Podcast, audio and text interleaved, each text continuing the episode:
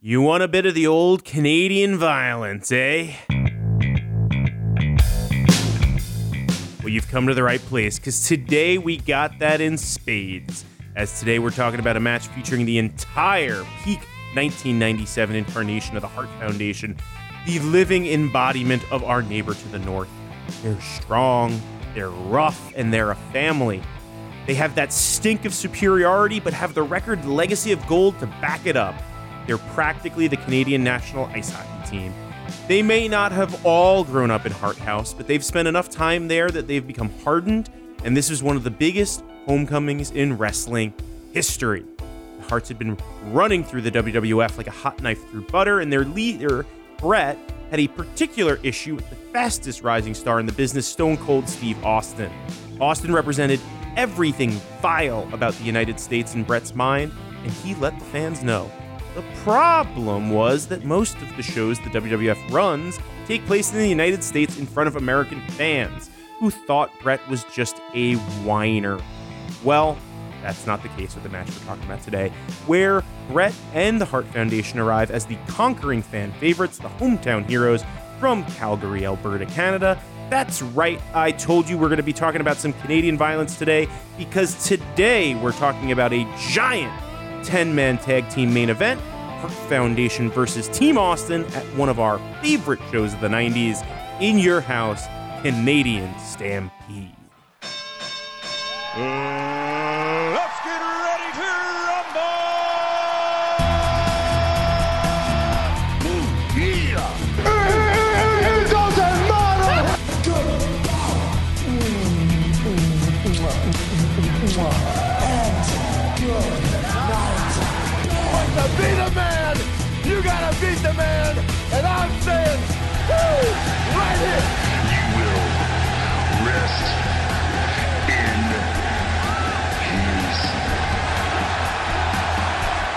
The best there is, the best there was, and the best there ever will be. Welcome to The Best There Ever Was, the podcast where we talk about the art form that is pro wrestling and the emotional connection that keeps us coming back. As always, I'm Chris. I'm Fax. And we are the Curtain Jerks. And on this season of The Best There Ever Was, we're discussing great Canadians. And on this episode of the podcast, we are discussing the multiple greatest great Canadians, Canadians yeah. Maybe the most Canadian moment in wrestling history. It's the, gotta be. I mean, I don't Hart even Foundation. Know. Yeah, I don't. The, I don't even know what two would be, quite frankly. Yeah, I, yeah, I'm yeah. Uh, unclear. The Hart Foundation, Trish Stratus at SummerSlam, probably. Yeah, I mean, seriously, like yeah. that's that's the next thing that comes to mind for me. The premier of Alberta is front row for this match. Premier, yeah. I mean, so for those that don't know, I mean that's. Essentially, the governor, governor, yeah. right, of of of Alberta, and there's not that many provinces, no, right? So it's far even less like, than there are states. Yeah, I mean, so this is a big deal. Yeah, uh, and Brett, he's sitting right next to Helen Hart. Stu and Helen, like he's in the front row with the actual non-wrestling members of the Hart family. Yes, it's Bret Hart, Owen Hart, the British Bulldog, Jim the Anvil Neidhart, and the loose cannon Brian Pillman, the Hart Foundation, against Steve Austin's team of himself, Ken Shamrock, Goldust, and the Legion of Doom. In Your House, Canadian Stampede. And to go mm-hmm. deep in with us on this most Canadian of Canadian moments, Canadian oh, yeah. wrestling moments, we have our friend Doc Diamondfire. How you doing? Hey, doing good. I'm very happy to be here. Thanks for having me on. I am not Canadian myself. I've been to Toronto once, and I was a, a big Bret Hart fan uh, when I was a kid in New York, so I'm very happy to be here for this. Yeah, as a big Bret Hart fan, I think that makes you as Canadian as possibly can be. That's really all you need for well, to be a true Canadian. You know, New York City is a city of the world, and, and you can really identify as any place around the world if you just hang around long enough. uh, definitely, you know, a lot of Canadians. Uh, and a lot we, of Canadians. We get in New York. Snow. We've got three hockey teams within a few miles. Yeah, yeah, you know, right. like we we've got some of that that juice. People drink a lot. I was at um I was at WrestleMania twenty at Madison Square Garden, and a notable Canadian whose name escapes me won the world yeah. title. And yeah. you know, it was such an emotional moment. There was a guy next to me who said he was from Canada. Uh, I talked to him for about one minute. He didn't move or make a noise the entire show. And then when the title change happens, he smiled a little, nodded a little, and then that was it. The guy on the other side of me just hugged me. I'd never met him before, and uh, I hugged him back. It was great. There, but, you know, that guy that next to you that was, wasn't yeah. moving, there's some son out there was like, that was more than he ever did at my Little League games. yeah. Oh, man. Because that's... that man was Kenny Omega's father.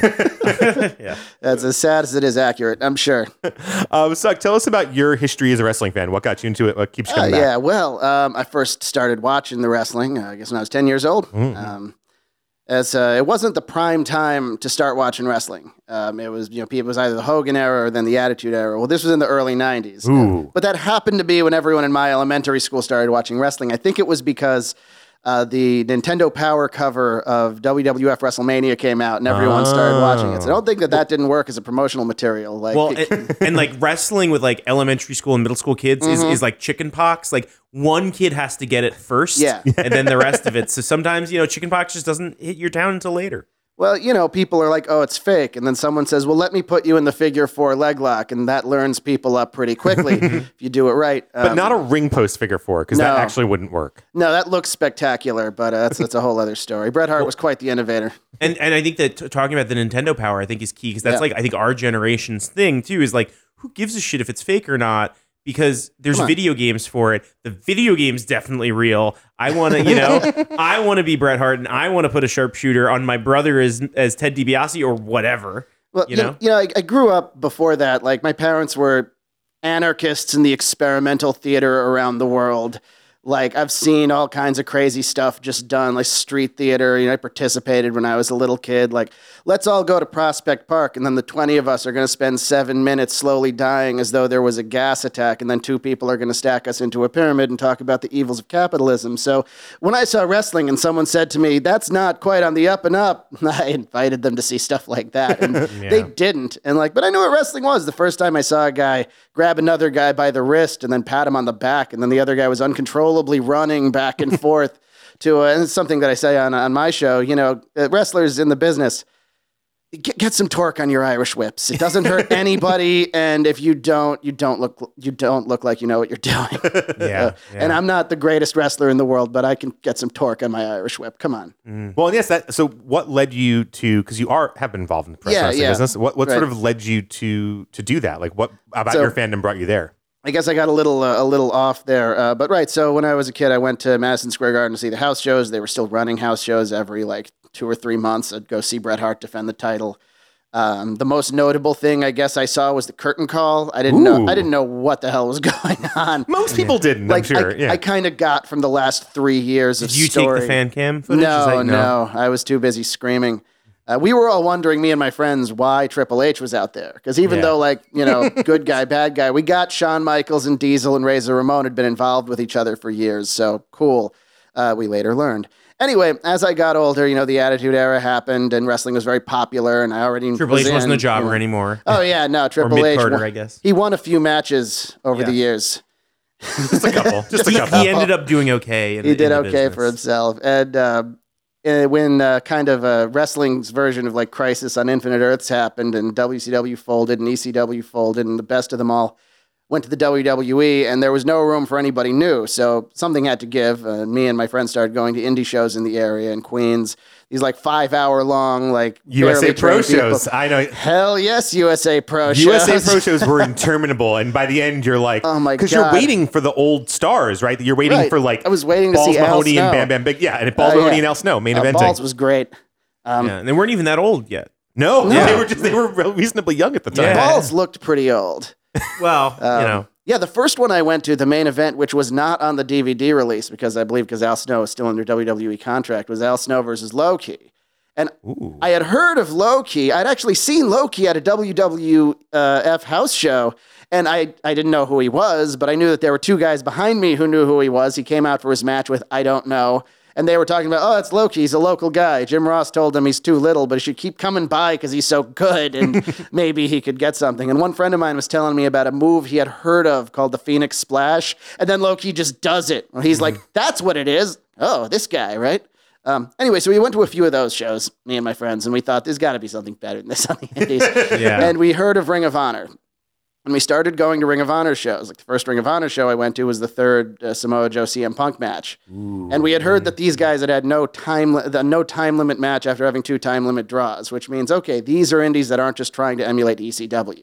And I got deep into that fandom. And what I found was there were a, a lot of people who, full of hatred mm-hmm. um, who thought they knew everything about the wrestling business, and I was becoming one of them. And I thought, The only way I can actually know anything more about the wrestling business is to go into the wrestling business. This is not what I want to pursue. So I found, uh, I had known that Johnny Rods was training people, and I looked him up, and I went to one of his school shows. I thought, okay, so I went and I introduced myself to Johnny, and I started training there. And this was like eleven or twelve years ago now. And I spent the next several years at, at Johnny Rods' school in Brooklyn. Uh, it's a good place to start. The Johnny Rods teaches very like old school American style. It's like learning Latin. Like nobody speaks Latin anymore. Yeah. But if you learn Latin, it, you can learn other languages easier. Mm-hmm. And it's a very good like base. Uh, and then uh, I hurt my knee. I was out for you know a year and a half. Um, and then I went to, to Philadelphia and trained with Jakara for several years. I made sporadic appearances with them and eventually left because I'd like to do more than have sporadic appearances with any given company. But I learned a ton there. It's like if, if Johnny Rods is like learning Latin, um, Chikara is like trying to learn like uh, deep programming language of some kind. It's very complicated stuff, and uh, you have to be uh, you have to be in very good condition to get through that program. And uh, which brings me to here now. You know, I have um, I'm doing limited indie dates mostly as a commentator or a ring announcer or so on. I, I work with X S W, which is just fantastic. I have all my All my uh, thrust in that direction. Uh, look, look up X S W if you don't know that. Like now, like pause this and look that up, and then come on back. I'm serious and um, extremely. extremely serious. There extremely you go. serious. And and I have my own podcast, which I wanted to start. Um, uh, one friend of mine who doesn't know anything about wrestling but has been friends with me and our other friend for twenty years is like, look, just just explain this to me, and we will we will talk about it. So uh, it's called Contesting Wrestling. Mm-hmm. And uh, we're not trying to make him a fan. That's It's not just us showing him the best and fanboying out, showing him like the best and worst examples of stuff and getting reactions. And it's me who's been in the business, um, Professor Benjamin Abelson, who has... Um, literally a professor. Literally a professor of uh, philosophy uh, at Mercy College. He's written academic papers on pro wrestling. And uh, Evan Burke, who has been a creative mind in New York for twenty years. Nothing he's done has ever gained a lot of traction, but he's been a musician and a writer and a comedian. And now he's becoming a podcaster, and we're having a great time doing that, and I'm happy to be here doing this one. And that is yeah. my story. All right. Well, let's start, because you say you watched Bret as a kid. Oh, yeah. Cheering Bret. So let's let's talk about it, because I think there's uh, something super, I, I don't know. We'll talk about this in the undercard. So I think one of the super interesting things about this period of wrestling, right, is that Bret Hart, who a lot of us loved, you know, as kids, right. A he, lot of us. Show me someone who didn't, Chris. Okay, I will sure. Them I'm out. Yeah, we'll, and we'll kick them and we'll punch them. Um, but so he turns heel um, at the beginning of nineteen ninety-seven, mm-hmm. and well, really at well, March, really at WrestleMania. Yeah, I mean the the the most famous double turn of all time, right? I mean ah, the double turn. Yeah, the double turn. That's that was like the first thing we showed Evan, and uh, he didn't quite get it, but he. He saw that there was something there, you know? Mm-hmm. Well, I think part is because it, it is such a special and unique thing that sometimes mm-hmm. that match is so, you almost need to know the trope of how these things work to know how they're inverting the tropes to make this all work. Um, yes. Anyway, so, so Bret turns heel and like starts going in on, on the U S, right? Cutting these promos about how America sucks and, and starts getting cheered, obviously, in Canada and, and booed in America. But I... as a thirteen, fourteen-year-old at the time, I'm still with Bret. So he's like, America sucks. And I'm like, yeah! Yeah. You tell him, Bret. Pittsburgh is a cesspool. It's like, and uh, it's a weird thing looking back at it, because I don't think I fucking hated America deeply. Maybe I did. Maybe I was more liberal than I thought within myself or something. Or, but it's a very sort of strange... And in, fa- in fact, part of the thing that I think is interesting is that Bret is... Uh, Bret's critiques of America, retrospectively, very conservative ones in certain ways. It's like, oh, these, we don't respect, we respect families in Canada, and it's like a, it's like a little weird. Well, but it, it's kind of like interesting that like Bret was a fine promo as a babyface, but I feel like this is really as a promo guy where he really expanded the horizons, and and yeah. now with all we know about Bret, the human being, it's kind of like. Even before he was one, he was kind of a crotchety old man. Yeah. And all of this really fits the, like, you know, the whole idea of the Attitude Era, wrestling in general, but particularly the Attitude Era, is like guys turned up to eleven. And it feels like, yeah, I mean, I don't think Bret actually hated America, but like, it was, he was just like, complain about shit you don't like about America. And he's like, oh yeah, I can do that. I got well, it. Well, since the fans were turning on him in the first place, it was perfect fuel for this kind. Yeah. You know, Bret didn't change. Everyone else changed. And if you were following most of society in the mid to late nineties, yeah, you know, yeah. ever, people were changing. You know, things were, you know, the winds were were blowing in a certain direction, and it wasn't towards the, you know, nose to the grindstone, technical, rules abiding wrestler. Well, and I think that the, the the target he put on Austin too is is kind of interesting because, like, again, if you read his book and you believe it and and other things. Like, I don't know that he ever had a particular problem with Austin, right? No, I think no. um, I think he actually liked Austin. He I think he was Austin always going to put. He thought Austin was great. He was always going to put over Austin. But he, I feel like a lot of the issues he had with Shawn, which were more legitimate, he kind of projected onto Austin because he was allowed to now. Because he was, and that was kind of interesting. Of like that in storyline here, that Austin was like this avatar and representing this kind of new wave that was awful, and really, he was kind of painting him the way he legitimately, I think, thought of Shawn, and certainly Shawn and the Clique.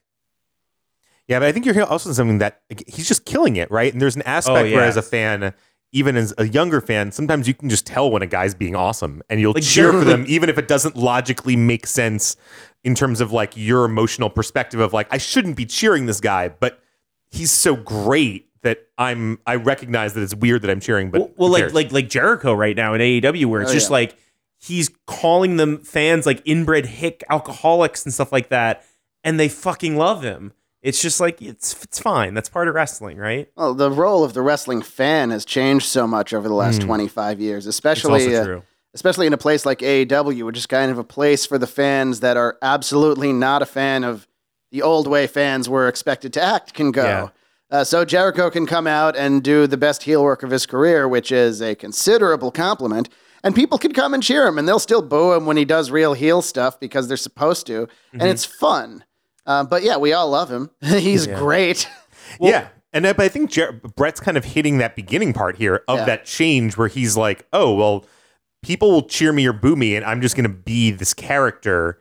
Um, and yes, yeah, which is people, a very modern way. Like that's kind of the way all wrestling works now, right? Yeah. yeah. And I think that that's part of why that like not only W W E but but a lot of places have tried to kind of run back an America versus Canada gimmick, and it never really takes because it's like it was never about America versus Canada. Exactly. It was yeah. really was about Bret, yeah, and Shawn and Austin and Vince and like.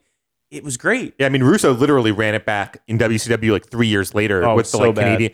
And it was fine. Lance is fine. And then they had the sure. weird, the general erection and whatever the fuck else. I saw Jim Duggan as a Canadian. Yeah. Yeah. Uh, but yeah, no, it's not like Americans actually hate. Again, Canadians and Americans don't actually hate each other.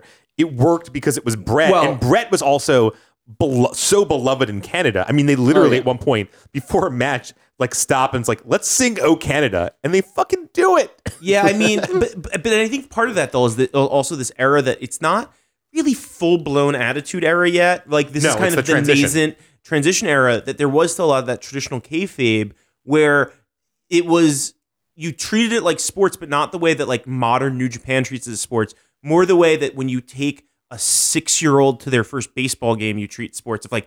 These are the good guys. We're going to root for them. Why do we root for them? Because they're our guys. Just trust yeah. me on this one. And there was that element of like some of the American fans. And again, they were all American arenas leading up to this. I think we're booing them, but they were booing them in the way that they would just boo the Mountie or something like that partially. Right. right? And that's why the, this is just this great combination. Well, obviously we'll get into the match too, because even the way they work the match is this interesting dichotomy between This uh, you can see that evolution towards the attitude era is almost there, but it's not quite there, and they still have a lot of that good old school stuff. And I think that you, you just see a lot of that this this was just a special period of time that you can't really ever get this lightning back in a bottle again. You know, yeah, it's interesting you bring up like how you bring a little kid to a show like that and introduce it like the home team and the away team. I think too much analysis about wrestling focuses on how good any certain match is. And good matches are great. I love seeing a good, good match. Um, but it's not about that, and it never has been. It's mm-hmm. about the fans hoping somebody will win and right. hoping somebody else will lose. When you get emotionally invested into a character, you don't care if they throw a Chris Hurricane Rana. You care if they win or lose. And You you could say that was that's old fashioned, but it's absolutely not because people still complain all the time about who the W W E puts over and who they don't. Well, but yeah. but like looking at kids, because I think the W W E have done some really kind of questionable things with what they do for children. I get yeah. they have to do it, but you look at like with Roman Reigns, they're trying to emulate Cena, and I think they did a good. I think that mostly kids like Cena and mostly they like Roman yeah. Reigns, because mostly when you actually go to a show, those guys are getting way more cheers than boos. Yeah, there's smarks in the thing that are going to try to be assholes, but for the most part, kids like who they're supposed to like, and that's why I think you see somebody like the New Day that are just selling just this insane amount of merch compared to everyone else, because that's that perfect one that if you're a kid in the arena, everyone else is cheering them, and you look around and no one's not cheering them. yeah, right? There's no signposts that say, because when you're a kid, like it's kind of like I know from having, you know, me and my family, me and my brothers were all hardcore, hardcore Yankee fans, but I have I had a brother that, you know, his kids grew up mostly in California, and I have another brother, kids growing up in Chicago, and it's like, I remember one of them came wearing a Mike Trout jersey, mm. and I'm like, I look at my brother like he was dead to me. I was like, how dare you have a child that wears... He's like, listen, what are we going to do? Go to an Angels game, and every other kid in his school are all like yelling that they love Mike Trout, and I'm going to tell him, no, you don't like Mike Trout. You like some other guy that you never see in person that lives all the way across the country where daddy and mommy used to live ten years ago. And I'm like, yeah, no, it makes sense. Yeah. So your brother's not a caricature like Bill Simmons. Anyway. My my yeah. mother does not like the Yankees because she is still a Brooklyn Dodgers fan, because she is old enough that that was that was the team in Brooklyn when she was a kid in Brooklyn, yeah. and she will never she will never crack that. It will never go away from her, you know. Yeah, but that's hers, yeah. right? That's her her that's and hers. her agency. That doesn't necessarily there mean you that you need to hold that torch still. No, and if no. she had tried... Well, my point is more yeah. what, it, what it impresses on you as a kid in terms of sports teams and stuff like that will probably stay with you, whatever it is. And it has nothing right. to do with who came before you or after you or anything like that. It's That's what fandom is in yes. general. Yeah. Well, and that's that's kind of one of the beautiful things about that the Hogan N W O heel turn, right? Yeah. Is And, and I think the, this Bret turn is, is very similar, is that all of these kids that grew up with this being their hero... And, you know, in Bret, it's kind of like, hey, you know, like what Chris was saying, like, hey, this is kind of making sense, and I kind of get it. And, you know, maybe this isn't black and white. Maybe there is a little bit more gray in here. And or with Hogan, where it's just like, you've changed so much. You're a seven-year-old or whatever, ten-year-old, watching Hulk Hogan. You're now fifteen or something like that. Yeah. Watching, like not watching Hulk Hogan more than likely, knowing what the era was. And just kind of like, fuck Hogan. If I watch yeah. wrestling, like I'm not going to. I'm not going to want to cheer for that guy. I'm not a child anymore. Right. Yeah. You know, I also think there's a super fun thing that happens here where, um, and this is sort of the first time this kind of happens, or I guess maybe the curtain call is maybe the, the first time. And this is sort of the, the play on this, right? Is that the Hart Foundation coming together is this moment where as a kid, you didn't maybe didn't realize you're like, if you're the kind of person who liked Bret, probably also like the British Bulldogs, plural. Mm-hmm. And, and, and then of course, Davey Boy. And you're probably a Hart Foundation as him and Neidhart fan. Right. And Owen, you enjoyed too. Obviously, he'd turn on Bret, but you enjoyed those matches. And uh, hey, decent chance you're probably he, a Brian. And he also tagged with Neidhart as a fa- baby face in the beginning, right? Yeah. And decent chance if you were watching W C W too, you were probably a Brian Pillman fan if you were also a Bret Hart fan. Mm-hmm. And then you have this moment where they come together and you're like, oh, yeah, we're all a fan. Like, we, we may not be a family by blood, but hey, two of us married in and Pillman trained with us. And like, there's a collective thread here. Yeah. When Bret comes out in that match with Owen and Davey, he's like, why are we fighting? Why? Yeah. Like, it's like, it's a little bit curtain call-y, right? And it's like, no, no, no, hold. You guys are brothers. We're, bro- we should be a team. Well, I remember the first time I even got wind of this as a stable, I was just kind of like, why didn't they do this earlier? Like, why, like, like, right after that SummerSlam ninety-two match, why didn't they immediately the day after that or whenever they did, because I guess they were still pre-recording shows yeah, back then. Yeah. Like the next recording cycle, they really should have. They weren't they weren't ready event. to go with Owen yet. And Owen wasn't really ready yet by ninety-two. You know, by the time they by the time they put it together, Owen had built up such a cachet. If mm-hmm. anything, Bret gained heel credibility by finally going with Owen. And yeah. I remember the, the segment you mentioned where it's like, why are they fighting? Owen immediately starts crying. And I think that that's fantastic. Owen's yeah. so perfect Owen's in that. Yes. Yeah. Yeah. Because yeah. I watched I watched the, the match, the European, the first one they had together. And there's a great promo afterwards where like Bulldog has won and he's trying to be like, well, you know, you're great too. And Owen's just sort of like, no, no, no. But like, well, we have to recognize that I'm great here and that you're yeah. just like Owen's. Uh, Owen was really hitting all cylinders. And it's just. Um, yeah, and they, the tragedy, they were all but... kind of taking that kind of sneering superiority that Bret kind of always had, right? And that yeah. they were making a bigger part of the character. Like, obviously, Owen was so ob- obnoxious with his slammies and stuff like that, and Bulldog's European champion. And like, you kind of look at it and be like, yeah, these guys really are kind of, you know, also uh, on, on the Team Austin side of things, you were kind of like, these guys are kind of rubbing it in our faces all the time, too. Well, and also P- what Pillman kind of adds, right, is that, you know, Bret's obviously always very restrained, right? Mm-hmm. And Bulldog is pretty similar, and Owen, you know, Anvil kind of has the cackling, but it's this thing, but like, as as a heel crack faction. Cocaine, that's his thing. Yeah. Anvil brings the crack. Yeah. Um, but that, you know, Pillman brings that sort of unpredictability that a heel faction really works, right? It's like they feel dangerous. Yeah. But in part because Pillman adds the danger, and like everyone else is sort of very cold and calculating, and Pillman's fucking crazy. You know, Tully Blanchard said of the Four Horsemen that uh, if for a heel stable to work like that, you know, you can pack it with dynamite, but you need a blasting cap. You know, Tully was the blasting cap. It never worked the same, really, without him. And Pillman yeah. was the blasting cap on the Hart Foundation, or, or else they were all just good wrestlers yeah. who would take a shortcut occasionally. It's like, no, Pillman would beat you with his crutch that he really needs to get around. Right. But you're within beaten distance, so that's what he has to do. Right. And, and yeah. you know, he, he never really had many memorable matches in W W F no. uh, because, you know, what... Injured, yeah. yeah. He wasn't all the, there the very injuries, long. And he wasn't there for very long. Well, the, the, the whole group only exists for six months. Yeah. That's the crazy thing to look back well, like. They, this thing is a six-month Well, angle. And I, I think another reason why it, it's like Team Austin, which isn't a real stable, right? But it was really focused on Austin, which I think also made sense because Austin, too, by this point, he's probably the most popular guy in the company, right? Certainly. Um, and... And soon it would be without question. There wouldn't even be a question mark behind he that. He would rise very soon, faster and further than anybody could possibly have imagined. Anyone in history, right? And yeah. but even by this point, too, he also had personal, individual, one-on-one issues with three-fifths of the Hart team, right? He had major storylines with Pillman, Owen, and Bret. You know, yeah. and and they acknowledge all of that leading into this. Yeah. Um, and there's also just, I, I just really just love them as a group. Um, I love the jackets so much. Yeah. I've always, as a kid, I was just like, man, I just want, yeah. I just want my version of that. Ja- like, and as an adult, there's still a chance at some point I'll pay someone to paint that in the back of a jacket. I, I flirted with, with having that done, but it's, it's hard to justify the amount of money it would cost when I'm like, how often would I actually wear it? I don't know. Is it, is it worth that amount of money just to have it in a closet? In case I need it.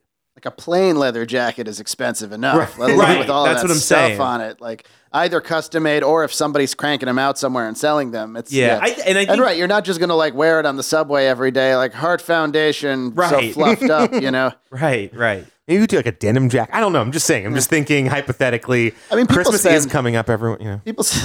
People spend hundreds of dollars on those replica championship belts just to wear them to wrestling shows. You could do it like that. Depends yeah. on how many wrestling shows you go to. Those seem weird. I, I've never been yeah. able to sort of mentally get there. As a big fan, and I get it, and it's like, it's cool if I'm like meeting a wrestler and he has the belt. I'm like, oh, the belt looks very cool. It's kind of nice to see it up close. Yeah, well, if a wrestler has a belt that like that's on him, that's a different story. Yeah, yeah, I, yeah, yeah. I, I, I agree. But but I will say some of that stuff. Like I remember we saw, at, we went to WrestleMania weekend. You know, we went to a lot of shows WrestleMania weekend since yeah. on home turf. There was the Rev Pro show the Friday night, and there was a guy about two rows in front of us wearing full Bret Hart. He had the full attire with the singlet all the way down, the boots. He he did his hair as much as he could, like, and and he had the jacket too. But like he had this, and I was just like, you know what? I don't fully understand why an adult would do all of that, but. He's kind of pulling it off, and I, I kind of dig it, and he might be swaying me on this whole Hart jacket thing. You see more often in the arenas, or else you did for a long time, people dressed as like Hogan and Randy Savage, usually right. together. Like at a at a boring part of the show, they'd just start walking around the upper deck, and people would notice until the security tells them to knock it off because you're distracting everyone sometimes, from the real sometimes show. Sometimes Jesus at double, double or nothing. Yeah, yeah. yeah. Well, then Jesus and the Macho Man were arguing with each other, yeah, and it yeah. was um that was an interesting moment thing. In life. There was a guy that used to come to the Hammerstein Ballroom Ring of Honor shows uh, in full John Cena regalia with the spinner belt and everything, and boy, would he get that, it during yeah. the uh, the intermissions and so on. Um, you he know, you got to know your audience. yeah, he did. I've, I'm some fans want you to be angry at them, and that's like just. Get in the business, man. So, so that's get some uh, therapy, train. Maybe. I don't know. But if what you really want is just random other people to be angry at you, you've got a problem. Yeah, I mean, and I again, I don't, I don't get any of it. Even if you went to that Ring of Honor like you know, dressed like El Generico or something, sure. and, and somebody that people like, I still don't fully understand it. That said, when I did see a show at Cork and Hall, oh, cool. there is the guy that goes to every show dressed as Liger, and I absolutely asked to take a picture with him. and, and I remember he goes, he, he basically, you know, and he doesn't, he's Japanese, right? He doesn't speak great English, but he speaks enough to communicate with. And he's like, you you know, I'm not real Liger. And I'm like, I'm like oh no, I know. I I, I want to take a picture yeah. with you. It's it's. I know you're not real Liger. Yeah. It's, it's, it's just be like, you're so confused because he's like, it's just some random Super Junior show, and he's just like, why does this American guy want just, to just be like, my friends are dumb Americans? They don't know the difference. yeah, that, ba- basically. That happened to me once. This is not a wrestling story, but I was in a, I was at a, a Little Caesars pizza shop. I'm not proud of it, but I was at a Little Caesars pizza shop on one twenty-fifth street. Getting pizza Ooh, I know for that myself. One. Yeah, right. I was living in the area at the time. And it was about noon or so, and I had like just gotten out of bed, and I looked at one hundred percent. Like it was the kind of day where I was going to roll out of bed and go to Little Caesars. and uh, two, two like guys, they looked like... Very few people at Little Caesars look like they don't belong there. Yeah. yeah. And uh, two two guys looked to be like nineteen or twenty came up to me, and they're like, hey, are you are you the guy from like The Hangover? I'm like, I'm like, you mean the like like Zach Galifianakis? And they're like, yeah, yeah. And I'm like, oh man. And first I think, man, I gotta stop rolling out of bed and going to Little Caesars. But I say, no, man, I'm not, I'm not him. And they're like, okay, can we take our picture with you anyway and tell our friends that you are? And I said, yeah. I guess I go put for my it. arm around one of them and like gave the McFoley thumbs up and you know looked bleary. and and they uh, they had a story to tell, and so do I. so Here thank you, you kids, if you hear that. Uh, I doubt you will, but I've told that story a million times. It was totally worth it. and, and just to be clear on people like in Detroit or something like that, like we have no particular issue with Little Caesars Pizza. It's just that we live in New York, and yeah. what you're, there's a certain emotion you're evoking in yourself when you literally live in New York, mm. and there are pizza places on every corner. And you you make that conscious decision that Little Caesars is what you need. Yeah, there, there was one other pizza place on that block. It was not good, and it's not there anymore. Yeah. Which is what happens. Sometimes sometimes the nearest thing is a Domino's, and you don't want to walk those extra two blocks. And yeah, you just, you know. And it certainly might be the only thing still open at one in the morning. That, is, that is true. Oh, yeah.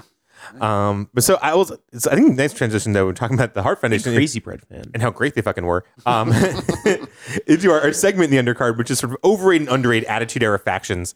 Um, because I think it's an interesting era in that there there were a lot of factions. Yeah. Um, but I, I'm not sure we've sort of there's been a good sort of reconsideration of the great, the great, and not so great ones. So um, I'll start with you guys. Um. Doc, uh, you can lead us off. Yeah. Uh, which one? Well, either either way, if you want to go, and one that's overrated or underrated. Which one do you want to lead? Overrated or underrated? Uh, that's it's it's a tough question because a lot of them I find were rated low for a reason. You know, they just kind of right. threw them all at each other together. Um, there's a very large fairly rated. Yeah, there's a very yeah. large fairly rated. You know, there was like you know Los Boricuas and the D O A and all. They were all like firmly lower mid card acts, and I thought that's exactly where they should have been. Right. The Hart Foundation was on top, which is exactly where they should have been. Mm-hmm. Um, there were more. Uh, so, so for, for why a hot don't, why minute don't I... in the Attitude Era, they were really pushing the oddities, and none of them were any good except for uh, except for Golga, but he had well, stopped Cyrus, being right, good for years right. before. I was never a fan of Cyrus. I wasn't a fan of that I'm character. Still not a fan. I don't oh, understand ooh. Why people think he's like this great commentator. I listen to him and I'm like, you're you're a, you're a fan someone handed the microphone to, buddy. Stop it, please. Yeah, but I, I don't know. I, I think I actually like the character, and I think that the fandom yeah. showing through is, is is not necessarily a bad thing. Um, I do but, think he's... I mean, to each their own, for sure. Yeah. He's probably a little bit overrated because by far the best thing he is at as, for, as a commentator is calling like Kenny Omega matches. Yeah, and sure. those have been... by far the most like well heavily rated and watched matches of New Japan over the last year, so it's there's a little bit of people, halo effect. Yeah, people mostly see him at his peak, where and and there's a lot of yeah. plenty where he's just sort of fine, but like he's I think he's awesome in that role, and then that's what people see him do. So I think right. well you watch Impact and he's. He's doing a perfectly fine job, but it's not at the level of like oh he's calling so a Kenny Omega main event. It's easy to seem like it's the best when you're calling the best wrestling in the world. Yeah, well, but I actually think he's great. But that said, that's actually why I really like him is that when you you would see when he was doing um, New Japan more more frequently, yeah. um, is that he even then at his most frequent he wasn't doing the majority of shows necessarily, and the drop off is steep, right? Because it it's always Kevin Kelly. Yeah. So that's like the control. He's right? very neutral. Yeah, and Kevin Kelly's fine. I like yeah, Kevin Kelly, fine. right? Yeah. And but but it's always Kevin Kelly and somebody, and then when you see him with Cyrus versus him with somebody else, mm-hmm. it, it, typically not a lot. I I notice a big a big drop off. So, I mean, that's fair to say. It's it's hard to get good commentators. Um, yeah. It takes. Oh, it's yeah. longer than I've been doing it to actually be really, really good. You yeah. know, it's like, like commentating, it's, you're talking the whole time. There might be somebody else. There might not be. You might have to be carrying somebody else. You know, sometimes it's like it takes, it's the same way with like stand-up comedy. Most of the good stand-ups don't really get good for fifteen or twenty years of mm-hmm. just... just misery being thrown at them because they're not very good. But like even well, someone we watch like, those U S A Pro shows. Yeah. Some of the commentary on those shows looking back is um, really, truly terrible. And every every uh, time you think that someone, oh, Michael Cole's bad. And it's like, no, no, no, no. no. no. The random people calling U S A Pro shows in two thousand one, they're bad. yeah. Michael Cole might not be your favorite announcer. He's not mine. But, you right. know, yeah. as Taz put it once, if they tell you to go sell Big Macs, you go sell Big Macs. You know, right. Michael Cole is a skilled announcer who knows what he has to say and when to say it and how to say it. And if yeah. and if he doesn't, yeah. he has someone yelling at his ear to remind right. him. Yeah. Completely. Which that, by the way, I often think about how hard that's got to be just to have a cogent conversation, let alone be an entertaining announcer that's getting the story across with people blabbing in your ear. I just don't know how it's possible. I don't think I could do this podcast if Kent was in, in my ear constantly. Well, you, you know, hint, it's hint, it's a, it's usually said as kind of a kind of a dismissive thing, but seriously, that's why they pay him the big bucks. I, no, totally. It's, it's a you know, if everybody who wants to talk into a microphone, it takes a lot of nerve. And it's another thing that's usually said derisively, but I mean it in a very good way. It takes a lot of nerve to sit there and look at the camera or look at the monitor and say exactly what you're being screamed at to say without betraying the fact that someone's talking to you yeah. and just getting it all right. And obviously Michael Cole has gotten it right for long enough because he's been their lead announcer for a very long time. And he really was bad for a long time. Yeah, oh, yeah. yeah. yeah it was and, always Kevin Kelly. I don't think Kevin yeah, Kelly was great. I think Kevin Kelly. I was not a fan of Kevin Kelly when, when I first started seeing him. It no, took a yeah. long time. I think he's fine now. You know? Well, I think he's perfect. He's found this perfect rhythm for New Japan. I don't mm-hmm. know if I would enjoy Kevin Kelly calling like A E W, but Kevin Kelly has this nice balance where, you know, when you're watching a New Japan show that's definitely a house show, yeah. he he gets enough excitement across, but he's not trying to sell you that this is a Tokyo Dome main event, right? He's very good at like gradu- at his level up. Yeah. Um, and I think for New Japan in particular, that's an incredibly important skill. Like that's what makes, he's what makes New Japan sort of like fun to watch when you're like, oh, I can listen to Kevin Kelly and can just talk to me for a bit. But when it's, it's exciting, he can convey that and he knows how to do it very well. Yeah. As opposed to, you know, Vince McMahon when he was doing commentary where every match was the greatest thing he'd ever seen. What a maneuver! Right, you know, Bob Holly versus the Brooklyn Brawler. You know, Bob Holly's the world's most incredible athlete. He has the best drop kick in the world, and we're not going to use him for the next two months. Yeah. And Brawler will get rest, steady work. Yeah. yeah. yeah. Um, I will say, and so the, the Attitude Era factions, I will say, I think a little bit underrated as a faction. None of these guys are underrated, I think. But it's it's I think people forget how much fun the Radicals were when they just started. Mm. And how just fucking like, man, this is so cool that these guys are together and doing this in W W E. And there was just such a halo effect around those guys, and it was. I feel like people have kind of forgotten them, and they were they were well, great. They, I think also because they were like a looser stable, right? Like like they sure. were. It, it wasn't like quickly, they were having yeah. eight man tag matches and stuff well, like that. They kind of were for a bit, but they were yeah. only they were only a, a tight stable for like six months or so, yeah. and then they kind of broke up pretty quickly and kind of yeah, we're we're of a loose stable. Well, so, Eddie Guerrero got got pretty severely injured, like his arm was his elbow or his shoulder went out on T V. I should remember this. Yeah, um, and Perry Saturn was great, but he really wasn't like. He didn't really fit with those guys, especially as see, he got weirder I, as a person and kind of splintered well, off onto see, his own I, stuff. I think at that time he did. Yeah. And I think that he was he was the odd man out in the Radicals, but like I was really excited to see where this go because I'm like, you know what? I really like his in-ring work. I like all their in-ring work. I see a lot of similarities. Like I'm very I think the fact that they're putting him with them is great and it's going to be good. And then again, Saturn kind of went in a different direction to say the least. Like like yeah. once once that faction wasn't really active, but I'll have an overrated one. Sure, overrated, okay. and and I feel like I probably said D-Generation X. Uh, so overrated. I know it's become overblown of like how much, like how quote unquote important they are, but honestly, the Clique was important. Yeah, the N W O was important. The main thing that D-Generation X did was avoid getting bloated the way the N W O did. Yeah. They were just like, if we clone the N W O and kind of keep it to more the original conceit without this just weird expansion into dominating the entire show and kind of pointlessness. Yeah. So, I mean, D X as a, like... Well, I think in particular, the Shawn Hunter era is... In, in current W W E canon, fairly overrated, right? Well, you mean, you mean yeah. the the late Shawn Hunter era or the early Shawn Hunter era? Well, the, the, or the early, because I think yeah. the, the late is sort of predicated on the, like, this is D X, and it's like, actually, the real no, D X the Road that Dog like, worked and Xbox, is, yeah. Yeah, is Road Dog, Billy Gunn, X-Pac, yeah, that's China, what everyone like, kind of remembers. Yeah, and um, I think they're not un- underrated, but they can't be underrated, but they're a little more properly rated. It's that Shawn Hunter era that has like this weird halo Th- over that it. That was definitely kinda... like, um, again, the night the night after WrestleMania fourteen, mm. where like X-Pac comes and, and the Outlaws join the group. That's the giant size X-Men of Degeneration X, you know? yeah. And, uh, but even them, like, I think the matches sucked for the most part. X-Pac was pretty boring. I think Chyna's most interesting stuff was what she did outside of D-Generation X rather than explicitly as part of it. That I think she was actually really held back by D-Generation X because she was basically just this weird, she's a woman, but she's the muscle. And it, like, it was kind of great in a way, but kind of limiting what she could do in a way. Mm. It worked better with just her, Hunter, and Shawn. It really worked better yeah. with just her and Hunter. Well, that's yeah. what I'm saying. It was really, yeah. I think with her, her and Hunter, even when technically D X was there, like, Hunter was kind of in this whole thing that I, I think even the quote-unquote good one, we remember the catchphrases and stuff like yeah. that. Yeah. And we remember the the energy, but I don't like I don't really think that you can put a lot of it against the greatest of all time, which is where I think a lot of people think of them, which is why I think it's overrated. I don't think they were a bad stable. Yeah. I'm just saying I don't think they were one of the greatest ever. The, the worth in D-Generation X in the late nineties was not, you know, their great matches, because you're right, there there weren't that many great matches involving all of them. Like, eventually Hunter and Rock had some great matches, right, but it wasn't sure. like it wasn't like, you know, the Hart Foundation with Bret and Owen and, you know, Davey Boy. The value in D-Generation X was that it directly reflected pop culture at the time.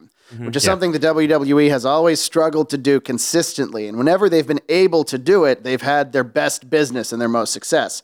We remember the catchphrases, but now when we watch half the stuff they did, we kind of cringe. Yeah. And we can come up with a lot of really righteous reasons why we cringe, but really it's just because it was like old-fashioned in exactly that window where we think stuff that was cool at this point really isn't cool. And eventually it's just going to become history. Well, yeah, and I mean, yeah. and also like, I bet you could take any, like, if Vine had existed in nineteen ninety-nine, yeah, right, and you right. had Vines of me in nineteen ninety-nine when I was a teenager, I would cringe from watching every single one of them. Mm-hmm. So yeah. I think that that's part of it is when you go back and watch some of the stuff, you cringe because it's kind of like watching a video of yourself, even though it's obviously not, that you're kind of like, this is where I was at. And again, for like our like our type of generation, it's like, you know, we were also, I mean, I was like a, a horny, bloodthirsty teenager. Like, this is the the type of show that just appealed to me on mm. that great animal yeah. basic way. That's what they but were trying really to up. do. Yeah. You know. And it they was, very successfully, of course. It was the style at the time. You know, right, yeah. everything was extreme with several X's. Yeah. By the mid two thousands, too many X's came through, and we had to take it back a little bit. Well, right. I remember, I mean, just at the time to bring it back to the Hearts, like, yeah. you know, doing that cringy, it's like, I remember looking, like, and they had, like, a, a W W F magazine story about, like, Bret's family, and I was like, oh, man, he's got, like, a daughter, like, basically my age. Man, could I be, like, a Hart? Could I be, could I be a son-in-law? What would Bret be like as a dad? Like, that's, uh, those are those are thoughts only fifteen, like, weird fifteen-year-olds have. I, I, I At twenty-two, do, you don't, uh, well, I mean, I think about what Ric Flair would be like to have as a dad, uh, a father-in-law, but that's just because that, that should be funny. And, and yeah, sad, but also uh, funny. Mostly sad. And yeah. you have to deal with a daughter, a wife that grew up with Ric Flair as your dad. So that's probably some darkness. I, I hear uh, hear Ric Flair's son-in-law has a few podcasts of his own. Yeah, occasionally talks them, about yeah. it. As, as the years go on, he speaks of Ric Flair with less and less glow and more and more this ancient, alcoholic, A D D-riddled guy I have to deal with. And all respect to Ric Flair, he's one of the greatest of all time. He's lived every day like it's going to be his last since he was in a plane crash over yeah. forty years ago. Right. And he's just kept on yeah. living. Yeah. Yeah. yeah, like some the late seventies, I think, or was it even the Mid- early seventies? I think it was like seventy-five. Yeah. Oh my, it was him and like Johnny Valentine. Yeah. He says like Johnny Valentine used to complain that guys would run off the ropes too much. Um, which, like I said, when I was a kid, I knew what wrestling was, when somebody was uncontrollably running. So there's a thing to that. But yeah. You and Johnny yeah. Valentine, you had Me the same Johnny Valentine. outlook on things. Two sides yeah. of the same coin. Um, but talking I, about the Hart family, they are all fucking ringside for the match mm, we're about oh, to yeah. talk about. Yeah. Dozens of them. In the, uh, I think some of them, by the way, are furious to be ringside. We'll get into that. Yeah. In the main event. All right, so Canadian Stampede, In Your House, July nineteen ninety-seven. I will say I did not purchase the show as a kid, mm. and um, w- once I heard about it afterwards, I was like, man, I really should have fucking bought this show. And like, that's the thing. Like now you're just like, well, I'll just go buy it online. And like, no, like I had to like send away and like find s- someone online that had a copy and like get a tape of this like a year or so later yeah. to finally see this. And then I was even more mad at myself because I was like, yeah, this is fucking amazing. They were, there would be pay-per-view replays, but even then they would do like a handful of them for like a week. Yeah, you have to that, get it right yeah. away. The replay yeah. Wednesday night that they'll plug on Raw without right. really telling you what happened. Right. This was a little bit after that, but yeah, you, the, your points are, are uh, valid. If you didn't know, you couldn't just get stuff on demand at all before like two thousand, two thousand one. And even then, only if you had like the top cable packages, and even right. then, only a couple of things. Right. We yeah. didn't really hit this age where you could get like anything you wanted until...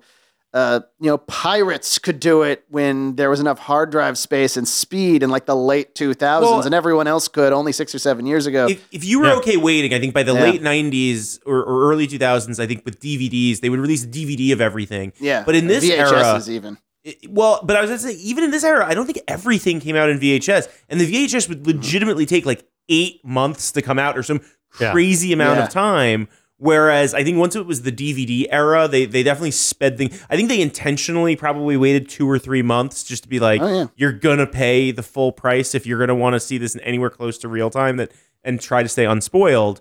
But it, it was still a lot quick. Like V H S was like, I remember literally just being like a full year behind on like WrestleManias.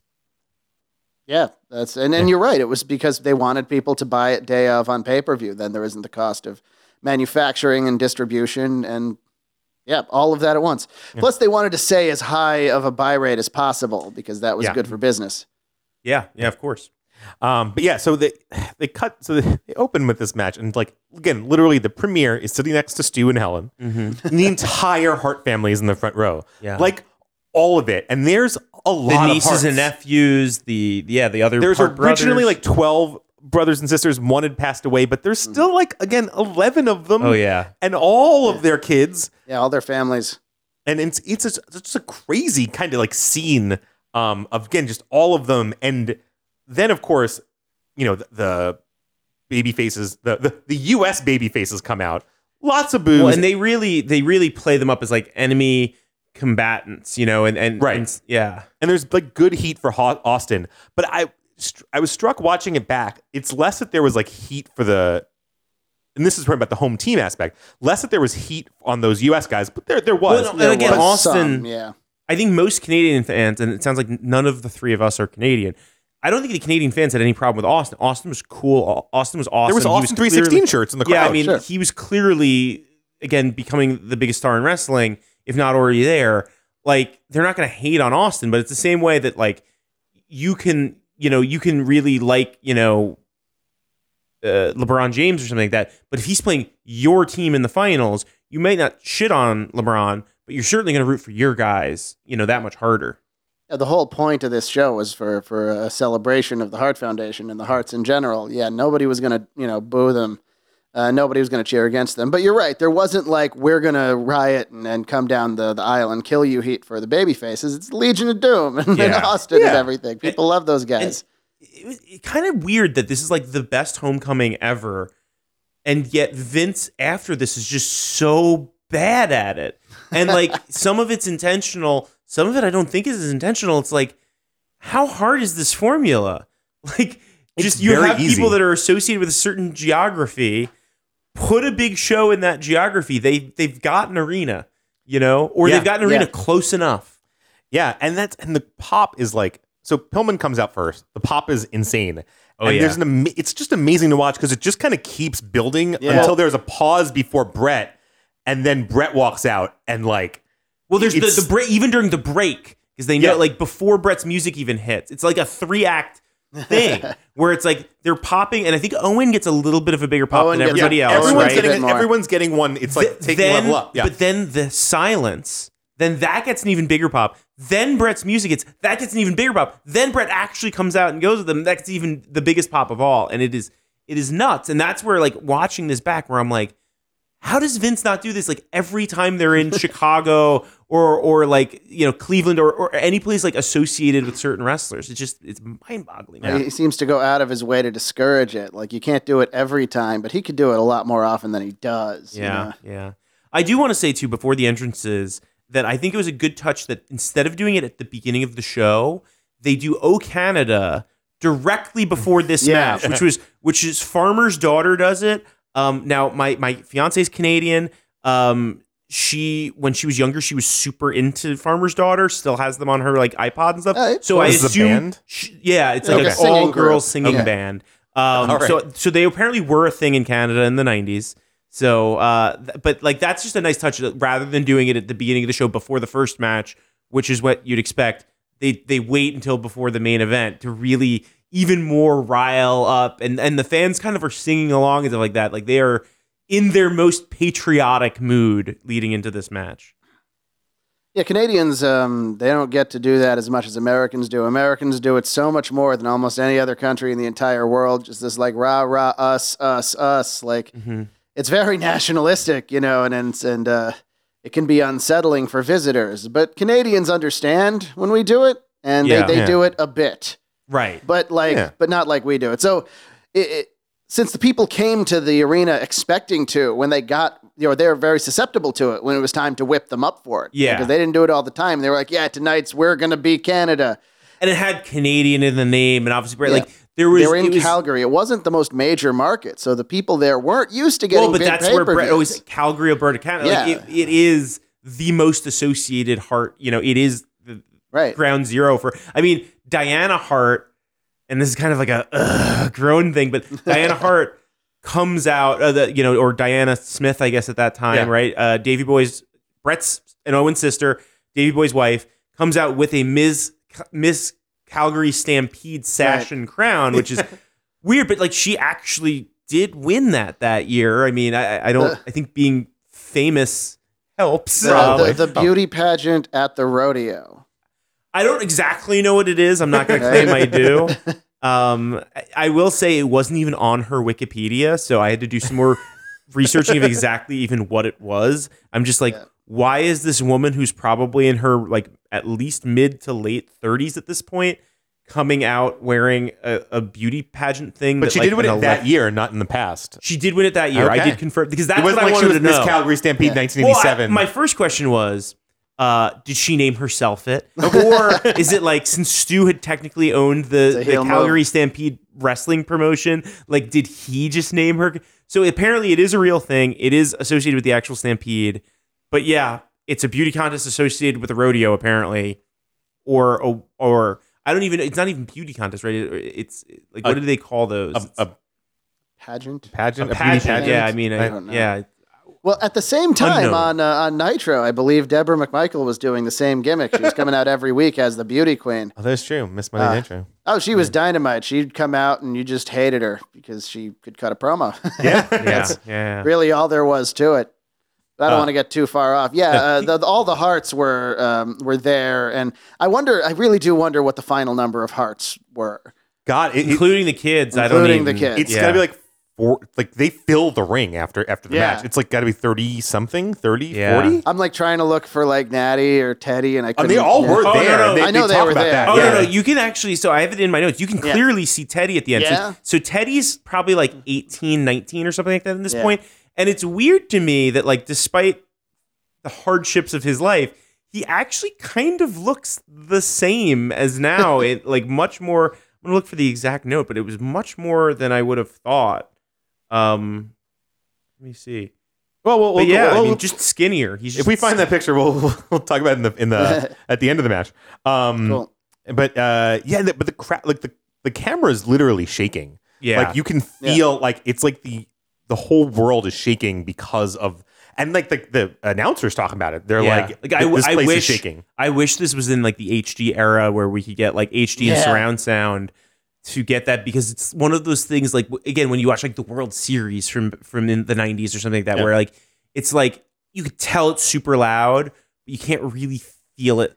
Yeah, as, you know, in the like, way that like Punk in Chicago at Money in the Bank, right? Right, like, you right. can exactly. feel that very physically. Right, right, right. Like, I remember going to the Garden and seeing Bret come out and being in the cheap seats and feeling the rafters shake, and that's the only thing I could think of that that's that was what was happening there. Yeah. yeah. Well, yeah. part of the thing with the Garden, right, is, is of course literally kind of on stilts, and so it it does physically shake. Yeah, yeah like, you can if, go to if a big get concert, it going, yeah, you get that, a big yeah. concert, you get that. Yeah, um, which is always just. Can I just mention? When did you should go to the Garden? Just one kind of weird thing at the beginning, and I don't know, it's quite a gripe, but so Goldust, right? Yeah, mm-hmm. Goldust. So Goldust is in this, and he's the first guy that speaks in the pre-match promo, right? Um, and he's just Dustin Rhodes. He's talking like Dustin Rhodes. He's not referencing any of the the weird Goldust stuff. Once he gets in the room and locks up, they talk about him being the son of Dusty, and he's a Texan, and all this stuff. And like kind of leading up to this, he'd been playing, but he'd just been full blown Dust, Dustin Rhodes. But as Goldust, and then like later, maybe a year later, they do that kind of reboot as the artist formerly known as Goldust. So it's like they're doing this reboot. Like, I just don't understand why they just didn't let him be Dustin. All right. Like, what? It's just so bizarre, especially now. Like, like why is he Gold? Why is he wearing that? He's like, they're just talking openly that he's Dustin Rhodes. Like, Vince gonna Vince, I guess. It's just so. Uh, they it's didn't just want bizarre... to just abruptly take it off of him, I guess, because he had been Goldust for a couple of years now, and like I guess the story wasn't, oh, it's Dustin Rhodes. The story was, Goldust is Dustin Rhodes, and you probably already knew that. Here's the transition to it. I mean, they messed it up by the end yeah. of it, and like, and some of it was his fault for like not really being there himself. Well, and then then they do the artist formerly known as Goldust, which is like this kind of soft reboot of the character. But you're like, but he never stopped being Goldust. Yeah, like why does he need this reboot? But that's a non sequitur. Yeah. So the match is up. I mean, Austin, Bret and Austin start, and yeah. the one thing I noticed I'd never really thought about. And having even seen their, their matches against each other a million times, those guys throw punches in a very complimentary way to each other. That like the they both kind of wind up and throw, and so there's just a certain visual that when they're brawling, it just looks really cool. They're both. I've always yeah. noticed that they're both really good at that. Yeah, Austin especially. I agree one hundred percent. Like these days when people want to do like an intense fist fight, they'll immediately do like the the Fry Takayama. We're both punching each other as hard as we can, as fast as possible. And honestly, I think that this Austin and Bret looks a lot more realistic. Yeah. And yeah. I think it looks a lot more like they're punching each other. And remember, the Which only reason that the Fry and Takayama yeah. thing worked is that they were really punching each other. Mm-hmm. And so unless yeah. you really want to get punched in the face ten times, do Austin Bret. It's beautiful. Right. The yeah. wind up for the cheap seats. Everyone could tell. And it got yeah. over. I mean, they could have done anything and it would have gotten over in front of that crowd. Yeah. Bret was so popular. It was incredible. Well, it's also like the interesting, like playing to the cheap sheets that you can see that very early on, Austin just reveling in this ability to just play full-blown comedic heel to yeah. the cheap seats, where he's like, he's you can tell he, he, him to himself, like thinking the way we know he thinks. He's probably like, I get who I am, but man, I got too much of a pop there on the intro. Like, this is all on Bret. This is all on Bret. Like, I've got to really be a cartoon character. And yeah. and I love that early on that he's just reveling in it. And another fun thing, right in the very beginning of the match, when it's still just Bret and Austin, the very, very beginning, they make reference to the documentary cameras oh, yes. following Bret around, yes. which of course is is, oh, is the boy. Wrestling with Shadows cameras. Of course. Kind of, and this would be kind of like one of the last uh, bright spots before... Uh, oh, I mean, after this, in, in Bret's book, it's like, if you were in the active movie, this is literally the end of Act two, and then the all of Act three is deeply depressing. Yeah. It's basically literally all downhill from here, from the Hearts. Um, yeah, because it's... But this moment, it's like... Yeah, Austin is great. Um, yes. Uh, oh, yes. I've heard. And Austin, very quickly, it, it's unclear how much they'd planned of this match in advance. And be, it'd be interested to know, actually, if they talked about it. But Austin, very quickly, he, like he gives Bret the shot. He treats Bret like a babyface very quickly. Yeah. And all of the guys, except for Shamrock, who eventually kind of gets it. But all the other guys, I mean, you think about it, they, they'd worked heel and babyface. And, like, mm-hmm. you know, Dustin and the L O D, they very quickly kind of get in and see, like, oh, like, we're playing heel tonight, and they adapt right. in this beautiful way where it's still true to their characters. They don't sort of sell out their characters, but they play heel. Yeah, it's right. kind of easy for the L O D because they were just uh, they were just destroyers anyway, and it's mm. it's not a big stretch from destroyers that are baby faces to destroyers and we don't care. You know, it was the difference between them and Demolition, really. Yeah. yeah. So they they turned out they turned up the Demolition a little bit, and right, of course, Dustin can do anything. He still can do anything. Yeah. And uh, and Bret knew what was happening. I think they all knew what was going to happen. And, and you're right. I think Austin was very happy to go out there and be like, oh, I can just do this tonight, you know, and, and he did.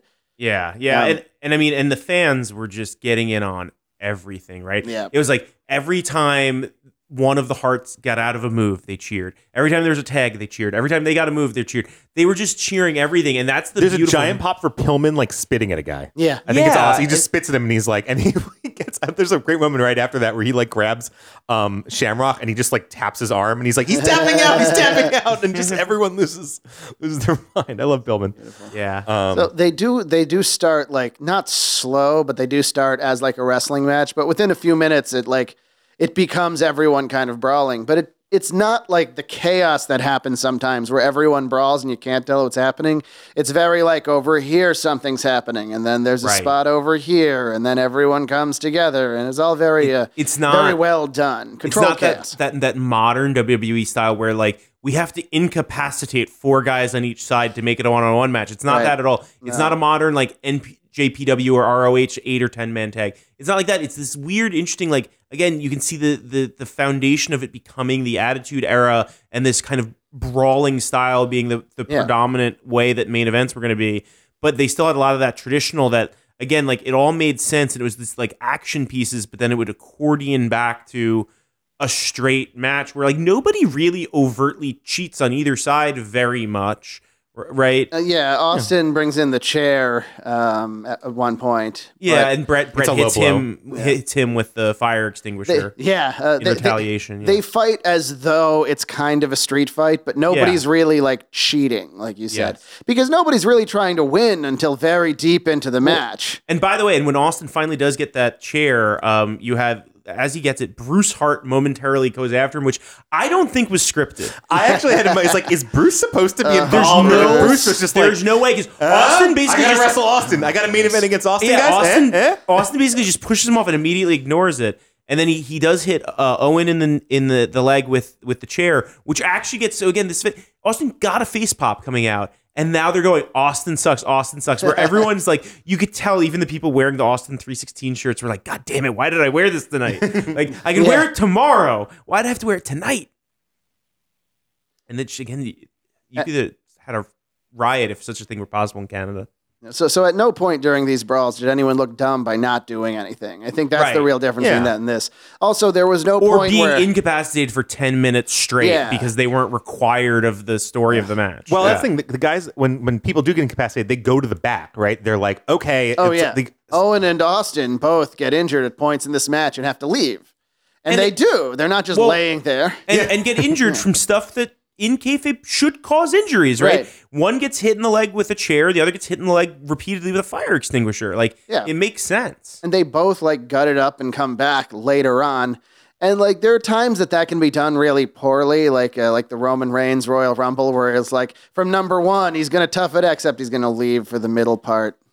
Well, that's because it's undermining the story, right? Like completely undermining a story. Exactly. This isn't undermining the story of either Austin, whose whole deal is that he's so tough he's not going to listen to the doctors anyway, or Owen, who for once in his life is beloved and has to be the gutsy good guy to come out, which he does. And like, and that ends up being the the finish of the match, is that Bret doesn't get the pin. Right. Owen gets the pin. Well, and I remember one of the biggest surprises, and gets the pin on, on Austin, Austin, right? It's one of the a few times thought, Austin yeah, got pinned. Right. I would have thought, like, that's why Goldust is there, right? It's like, yeah. to take the, you know, kind of that kind of thing. It's either Goldust or Neidhart is taking the fall here. Right. Nah. But it doesn't end up being like that. And, and like, again, and, and there's another, there's a couple of different Austin sucks chants. The crowd's crazy that it's one of these things that, like, within, this is how long after WrestleMania thirteen? This is... Three months or so. Three months, yeah. So within a three-month period, kind of Bret and Austin did two separate double turns in matches. yeah. This one admittedly was for one night only, yeah. but, you know, a future In Your House title, I believe.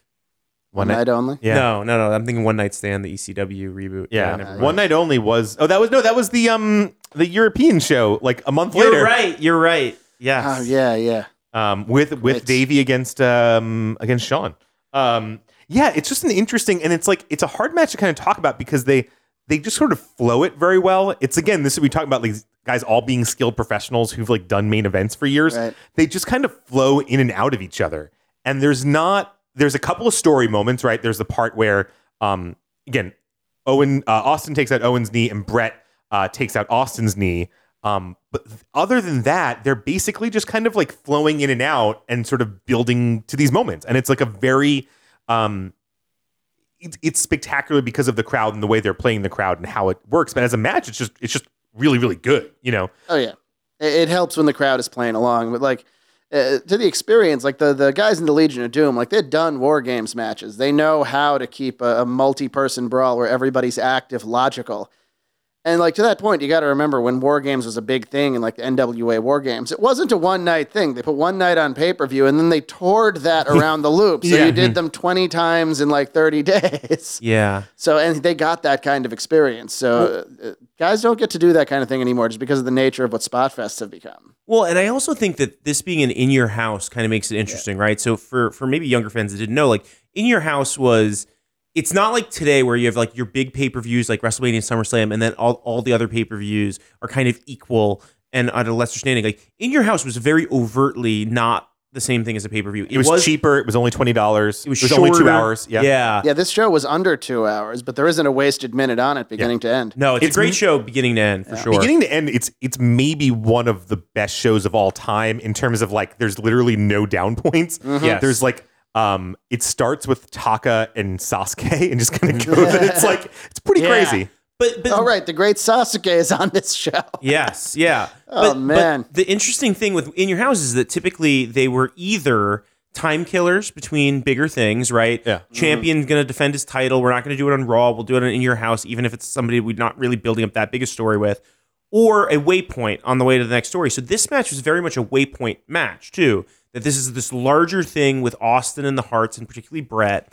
And that one of the interesting things it does is that it keeps getting crazy and these pull-aparts, and these big set pieces, but it always rubber bands back to to Austin and to Bret uh, in the ring. And they, and they do lots of good segments. And like you even do things that you didn't see a lot. Like you have Austin putting a sharpshooter, for A E W fans, that's uh, Scorpion Deathlock, uh, on, on Bret. And the crowd just, again, hates it. Again, with Austin just working this yeah. this heelish thing, they're just like, abs- and of course, they would hate that spot a lot oh, more in the yes, near once. future. But, um, you know, Vince was not close enough to the bell to do anything. Yeah, time. Yeah. Well, because Vince, it's it's uh, the commentary, Vince and, and J R are very much like, this is patriotism gone awry. It's like, what's wrong? And they're just cheering for, I mean, it's like, yeah. But of course, that's Vince as, you know, he's he's well, kind of a giant so, hypocrite as a commentator. Yes, so well, yes. I actually think that that's kind of the answer to how is Vince bungled every single homecoming is, I think he this is the one he bungled. I think that this was some of this is an accident and Bret's own force of will.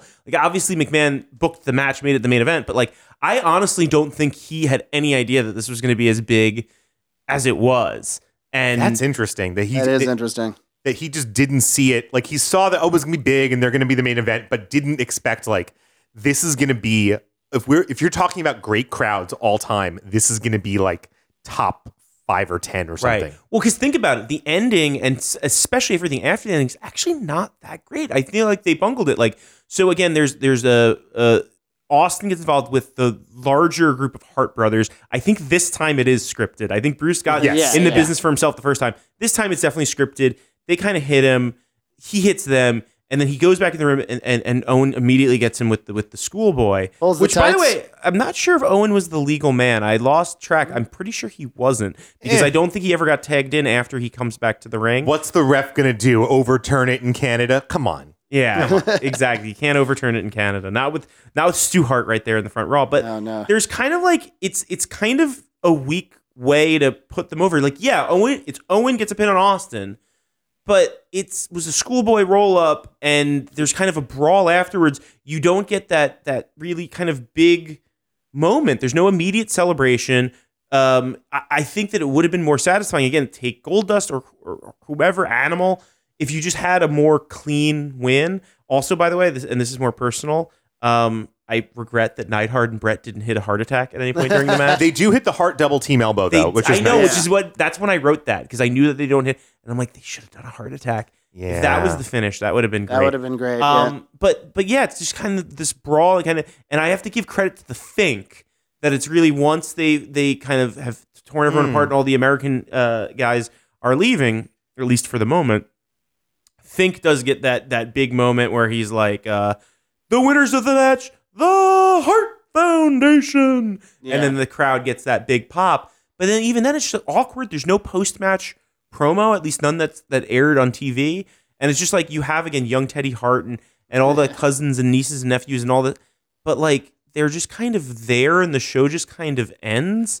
It's just it's it, yeah. like it just doesn't seem like it was planned to be that big a thing. And I even wonder, even just the extended Hart family coming into the ring, was that even planned, right? Well, I, I would think that the extended Hart family coming into the ring was probably planned. That was the big celebration for the crowd after, like, the brawl with Austin.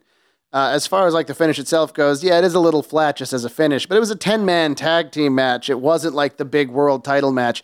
I think they wanted to heat up Owen. They wanted to get him a pin over Austin. And, you know, like I keep saying, he pulled Austin's tights, too. Like, he was right. still Owen Hart, the heel, that yeah. puts, you know, every little every little trick and every little move well, that he does. And I think it, it works even best in the Hart Foundation yeah. context where he's surrounded by overachievers, right? right. And then his brother, obviously, being his and it, this icon by, by this point. I think if they had, like, you know, knocked out Goldust with the heart attack and pinned him, it wouldn't have been nearly as impactful as Owen pinning Austin. And they probably could have heated that up, like, more and more, but that wasn't the point of the whole story. They were still telling Austin's story of he still doesn't really care about, like, winning or losing. He just wants but, to beat everyone up, what, and then he gets arrested. But what I'm saying is the yeah. schoolboy roll-up, nobody saw it coming, and yeah. fans are excited, and they pop when it gets the three count, but you don't get that one, two, yeah. three that would have, I think, like, that's what you do at WrestleMania, right? Yeah. Like, that's how you really give the fans their moment. So again, maybe it wasn't WrestleMania small, right? though. It was it was it was Canadian Stampede but, but at the I'm, end of a chaotic brawl where you couldn't really tell what was going on. But so even, I think it made but sense even I, to me. But I'm that, saying even more so then. Yeah. Why not just let them have a clean win on somebody else? It doesn't have to be Austin. You can you can send them home happy. I'm saying if if, if the premise is Owen. that you're going to make this a historical Canadian show. Yeah, yeah but I think I actually think it's it's a maybe a little tweak. I mean, if you're if you're really trying to maximize it, maybe you just give Owen a bit more of a demonstrative kind of cradle thing to really kind of make yeah. the moment like like pop. But I do think the story with o- with Austin coming back and then Owen yeah. and then Owen pinning Austin is perfect. And I don't think he yeah. needs to pin Austin in this very dramatic way. But I think you're right that like... No, no, and, and I'm saying for the narr- the overall larger narrative, I one hundred percent agree with you. For this one night is what I'm what I'm arguing yeah. against. Yeah, if you really wanted to make this this big night that everyone in Calgary remember forever, which clearly it was. It was sure anyway. They, they Anyone did. that was that there was in the arena the that night, I'm sure still talks fondly they, about that night. They he had to he had to do a quick roll-up because it had to be at a moment where everyone else in the match was distracted or they just True. would have broken it up. That's it's supposed fair. to be a, like you don't expect it happening and then it happens. And everyone was happy with it. Well, I'm so still filing an injunction that, that right. Owen was not the legal man. Well, they did. Are, they, are, are you saying they screwed Austin? That's right. All right. There we go. Austin screwed Austin. That's Austin why Vince had Austin. to premeditatedly do the Survivor Series things. These arts, these hearts in Canada, you can't trust them. No. They're hucksters. They're going to pull some crazy shit. He couldn't take that risk. I will say, though, watching the T V after this, they I, I recall them showing that pin so many times. Like, yeah. they, they use that to build up Owen. Um, and it's, it kind of works as that moment of, like, there's so much chaos happening around, and they're, and they're really good, all those guys, at making the brawl feel really chaotic, that it feels like like everything's going nuts, and then it just sort of, like, centers on this moment. Like, yeah. Owen rolls him up. Um Yeah, it's a cool... Well, they also have the weird thing after the match where Austin goes back by himself to brawl with everyone and kind of gets some of his heat back, which also is, is perplexing. I guess the fans do get, like, because he gets cuffed by someone yeah. whose role isn't clear. Well, not yeah. a cop, not a Mountie, but someone handcuffs Just him. Just some Canadian with handcuffs. Some That's Canadian fun. with handcuffs. I, it's I liked one him. of the, the I liked off-duty him. Hart brother police officers. I liked him bending over and giving the finger with his hands. Oh, yeah. Handcuffed behind his back. Like, well, he, Austin will not give up, even handcuffed and going up. And yeah, he he went by himself to show that once the match was over, the rest of his team wasn't that invested in just beating up the Harts. They wanted yeah. to try and win the match. And then I think that was the pop for the rest of the Hart family to come and take out Austin. True. Yeah. Because the crowd was very aware of all the other Hart brothers and so on in the front row. And that was kind of their moment. And then they dragged Austin away. And then they had the great family moment. They brought in and, Stu and Helen. And I did want to bring up, yeah. this is this is Austin's bird use, maybe at its best. Yes. Because he's, you know, he would do it as a face. Obviously, it became his thing. But, like, he actually gives really vitriolic middle fingers to the audience right yeah. in the beginning. And I, I think I also buried the lead when he does put the uh, sharpshooter on Bret. He does the thing where he locks the legs, stops, and then bends over to give double birds right in Bret's face is exceptional. Yeah. It's exquisite. The Just man beautiful. Is a national treasure. Just beautiful. Um, go watch this match if you haven't seen it. And oh, it's, yeah. a, it's a very, um, but try and put yourself in the mindset of like a great sports game that you've been to where like the yeah. crowd was really sort of for the home team. Cause that's what this is like. And it's a very visceral thing. And if you give yourself over to that, that's what I think makes this such a, a moment. Like as a match, it's great, but as like a crowd and just a feeling, it is insane. Yeah. It's a singularity among itself. It's like going to see a really high-level exhibition game, like, like a bowl game that isn't like tied to the season or something. Yeah, um, with the or, best or teams. Or you know what? You know? It's it's like when they take like the team that won the World Series in baseball, yeah. and they'll usually play a series against the All-Star team in Japan yeah, afterwards. Exactly. And it's like the American team's just kind of there, and right. they're pretty sure they're going to win anyway. But like. If the Japanese team gets an early lead, those fans are just going ape shit. So like yeah. one side is just some random exhibition just in your house, whereas the other one's like, no, if we win, they're going to make a movie about this. Right. And they literally did. They yeah. yes. And again, it's it's the high point before lot, lots of bad things happen in the Hearts, but you know, this was the this and, is one of the best moments. And if you're not familiar with read Bret's book or watch uh, Wrestling with Shadows, that doesn't cover That's all true. Of it. It covers oh, the first the next few months. Um, my recommendation with Bret's book, don't read it on a beach like I did. It's a really, no. just a really weird way to spend time on a beach. Yeah, it's like a long maybe book too. Read it like you'd read like Dostoevsky or something. Just like get some vodka, read it in a cold, dark room, and you'll get the main vibe. I really liked the uh, the celebration at the end with the whole family. I thought that was about as about as uh, wholesome as you could get in a W W F show.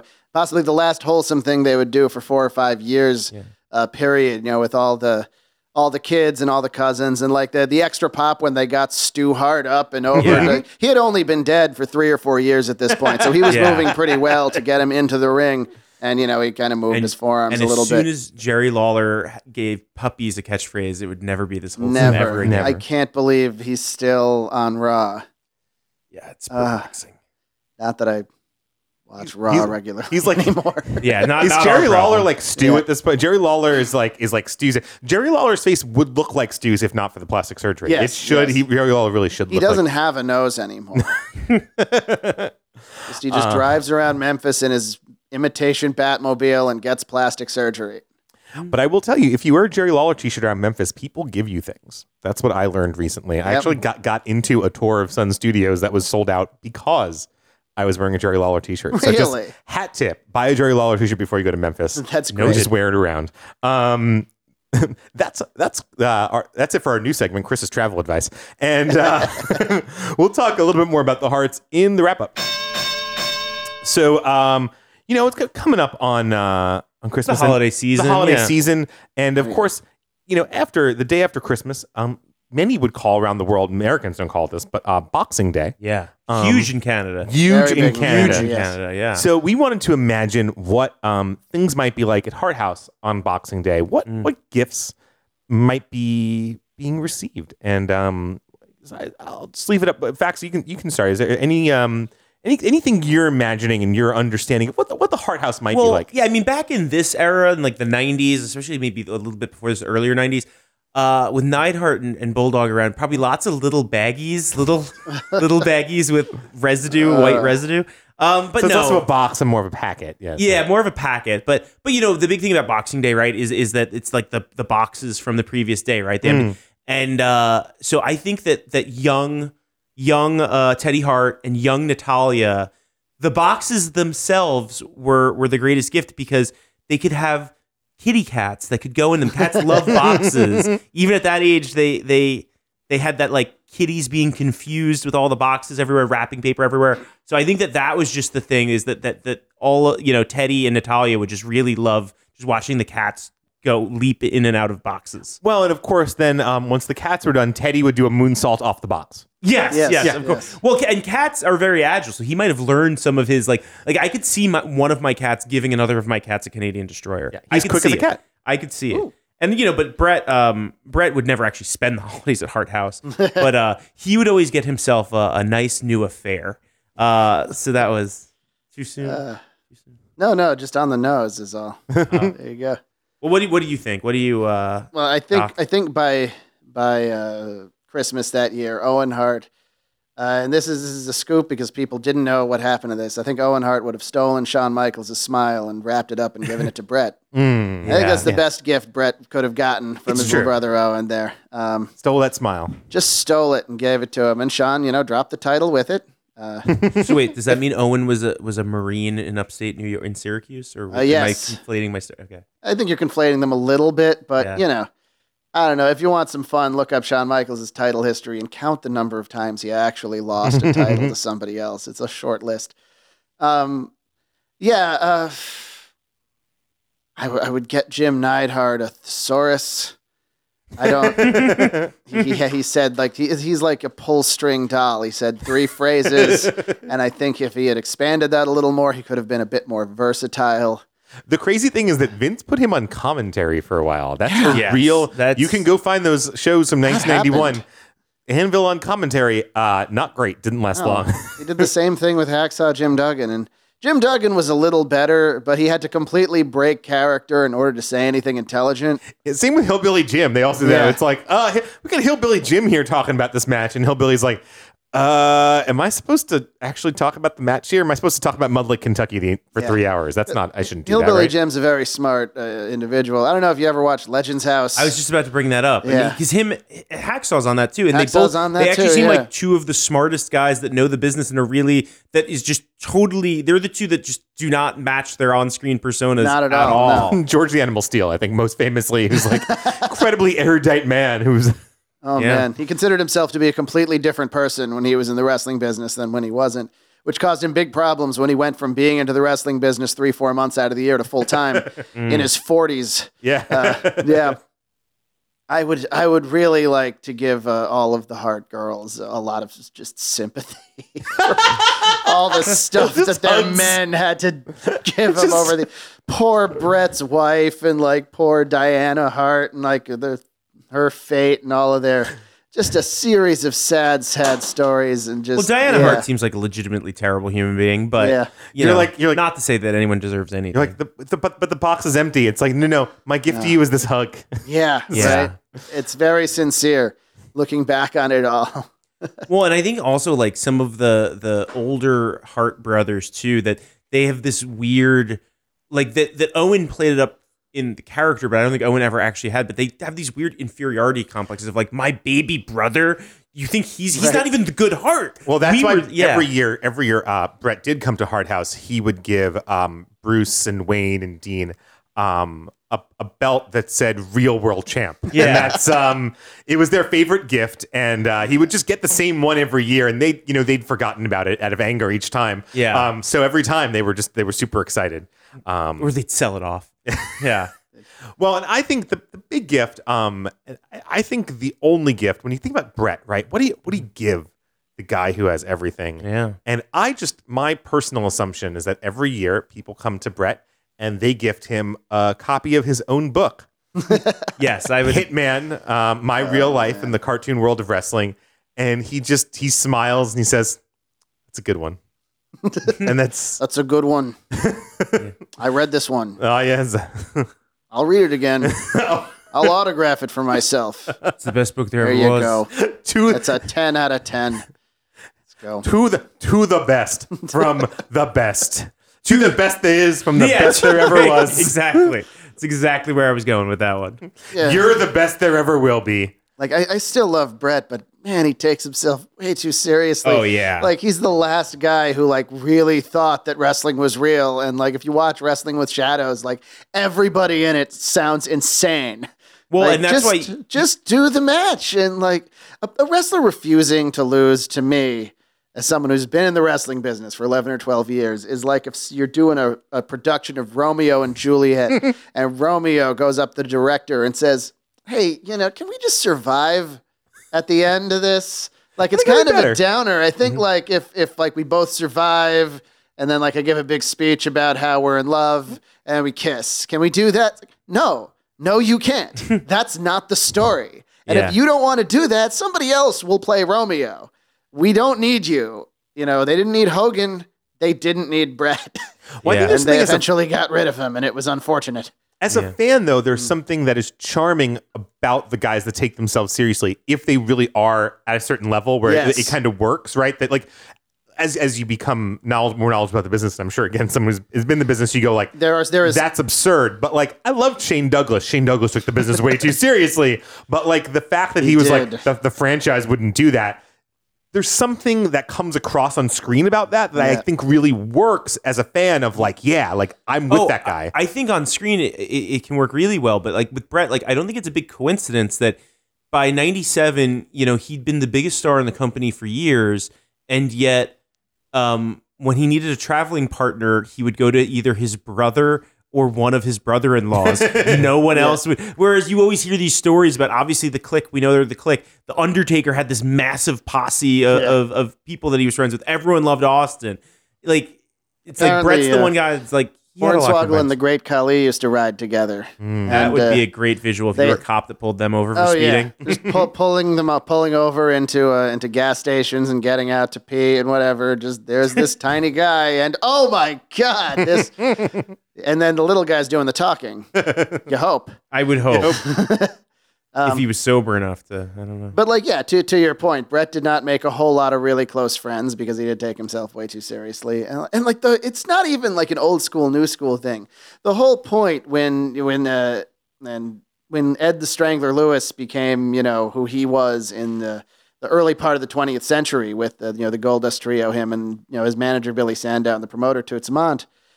He could actually beat anybody. Right. And because he could actually beat anybody, he could lose. Right. You needed to lose because then you can promote the next match. Yes. Mm-hmm. And that was that was the story. And Bret probably could beat anybody. You ever notice at like the Montreal Screwjob, as soon as the bell rings, Bret shoots his arm backwards, yanks on Sean's, uh, Bret rather... Uh, shoots his arm backwards, yanks on Sean's ankle, and he's out of the sharpshooter. Yeah. Because he knows and was ready to counter that hold the whole time. Yeah. But he wouldn't because it was a work, but not that night. Yeah. And, you know, that's... But I, I do dig what you're saying about how, you know, people who take themselves seriously are good. There's there's a limit, and there oh, is yeah. a skill level. Because I found that the people, in my experience, who take themselves way too seriously... have no business doing so. Like Shane Douglas was very good and probably could have been a bigger star if he backed it off just a little bit, mm. but he was very mm. good. Bret, of course, made it to the top, but he never felt like he was the top because he never attained the heights of Hogan did. Right. But and he you was get never that, by the, the way, pop- reading his book, you very yeah. much get that. Yeah. But he was never the pop culture phenomenon that Hogan was. And that wasn't because Vince didn't push him or give him the title. Hogan wasn't champ for years because Vince decided he would be. Hogan was the champ for years because he was that over. Yeah. Right. Bret was that over in New York and in Canada, but he wasn't in that Germany, over. Apparently. Yeah, and in Germany. But, you know, I went Germans to... Germans love David Hasselhoff and Bret Hart. You know why I went to a bunch of Bret Hart house shows when I was a kid? It's because I could get cheap tickets day of. And I, I hate to hate to minimize yeah, that man. kind of thing, but I could get cheap tickets day of. He wasn't selling the place out. The people that yeah. were going there loved him. But, you know, there was a huge increase in sales at the time the Ultimate Warrior came back and did a loop. Not when Bret was around. I the, mm-hmm. saw the Ultimate Warrior do the match where he broke Owen's wrist by, you know, gorilla pressing him and then just dropping him. oh. uh, but Owen Poor wore Owen. a cast for seven or eight months, as as Jim Ross once put it. You have bone marrow transplant surgery and be recovered in enough time. That was always great. But yeah, that's uh, the unfortunate Doctor side James of Bret Ross, Hart. Yeah. Yeah, the un- the unfortunate side of Bret Hart is that he he needed to he needed to bend a little more, and he didn't, and so he well, broke. And he had that mm. kind of personality yeah. that might have been more successful in quote unquote real in real sports, right? Like, yeah. like a, a Tiger Woods, or even honestly, a lot of professional athletes that they they just don't have a personality other than like winning and being successful and being yeah. the best, and they seem like insufferable people that you'd never want to spend time with voluntarily, like Brock Lesnar. Oh yeah, yeah, yeah. you know. I saw yeah. an article about his daughter today. Apparently, she just signed with a major university for shot put. Because she's one of the top shot putters in the country. Yeah. I believe it. Ah, she looks probably... just like her daddy. Yeah. And is she the? Uh, she might be the second greatest shot putter in the history of wrestling. If she ever. Uh, behind Jim the Anvil Neidhart. Behind the Anvil. Oh, I yeah. did mention on commentary here. That's how he got his nickname. Yep. Former Facts Fact. There you go, man. All right. Well, I think it's about that time. Yeah. Is it? It's yeah. been... Well, and Doc, tell us uh, where we can find you on the internet. Oh, okay, yeah. So if I have a minute to, to plug my mm-hmm. plugs, um, you can find me on Twitter at D R Diamond Fire. That's at Doctor Diamond Fire. You know, follow me, at me. Uh, book me on your shows. I like to do commentary. I do ring announcing. Um, I can wrestle. Um, currently, these days, I'm appearing for Extremely Serious Wrestling. It's X S W. I also do commentary for, uh, excuse me, in, Intense Wrestling Alliance out in New Jersey. I'll be uh, making appearances for Star Pro. I'm not sure exactly when this is dropping, but those are kind of ongoing. Google all of that. Support your local indies, everybody. Mm-hmm. Uh, my main project right now is my own podcast called Contesting Wrestling that I do with two other great guys, Evan Burke and Professor Benjamin Abelson, who I talked a little bit about that at the top of the show. It's great. Oh, thank you. Thank you very much. Yeah. Um, so, you know, we're on most, you know, major podcasting catchers, you know, the Google Podcast, Apple Podcast, Spotify, Stitcher, what have you. Find us. Give us a shot. Um, tell us what you think. You can follow that at Contesting W, and that is about everything I have to plug right now. I'm sure I'm forgetting yeah. something major, but uh, but that's okay. Yeah, it's because okay. Because we're human, okay. and, and humans are flawed people. Don't don't take yourself too seriously. I'll tell you. That's, that's what we've learned today. You should see my wrestling outfit. I don't take myself too seriously.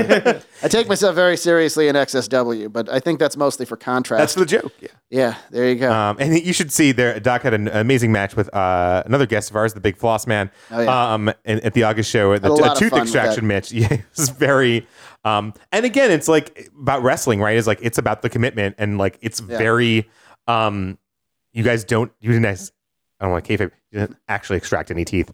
Um, but very, very, very okay. feels very visceral, and you guys, uh, pulled it off very well. Well, one of the things I like about X S W in, in specific is that since it is like done in a comedy club with, uh, with comedians, the kayfabe of it is very different than you get on, on like indie wrestling, where again, people take themselves way too seriously, although there there is something more to be said for that when you are at an indie show than when you're at a, an X S W show. But yeah, me and, uh, me and the Big Floss Man came up with some good stuff, and I think we executed it well. We had been we had been feuding for months, and this was the blow off, and it was a good one. And I'm very happy with it. You had excellence of execution, as did Brett. Beautiful, beautiful. Did, thank you, thank you, thank you, Doc.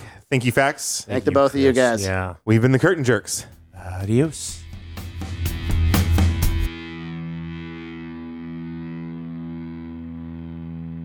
This has been an Atlantic Transmission production.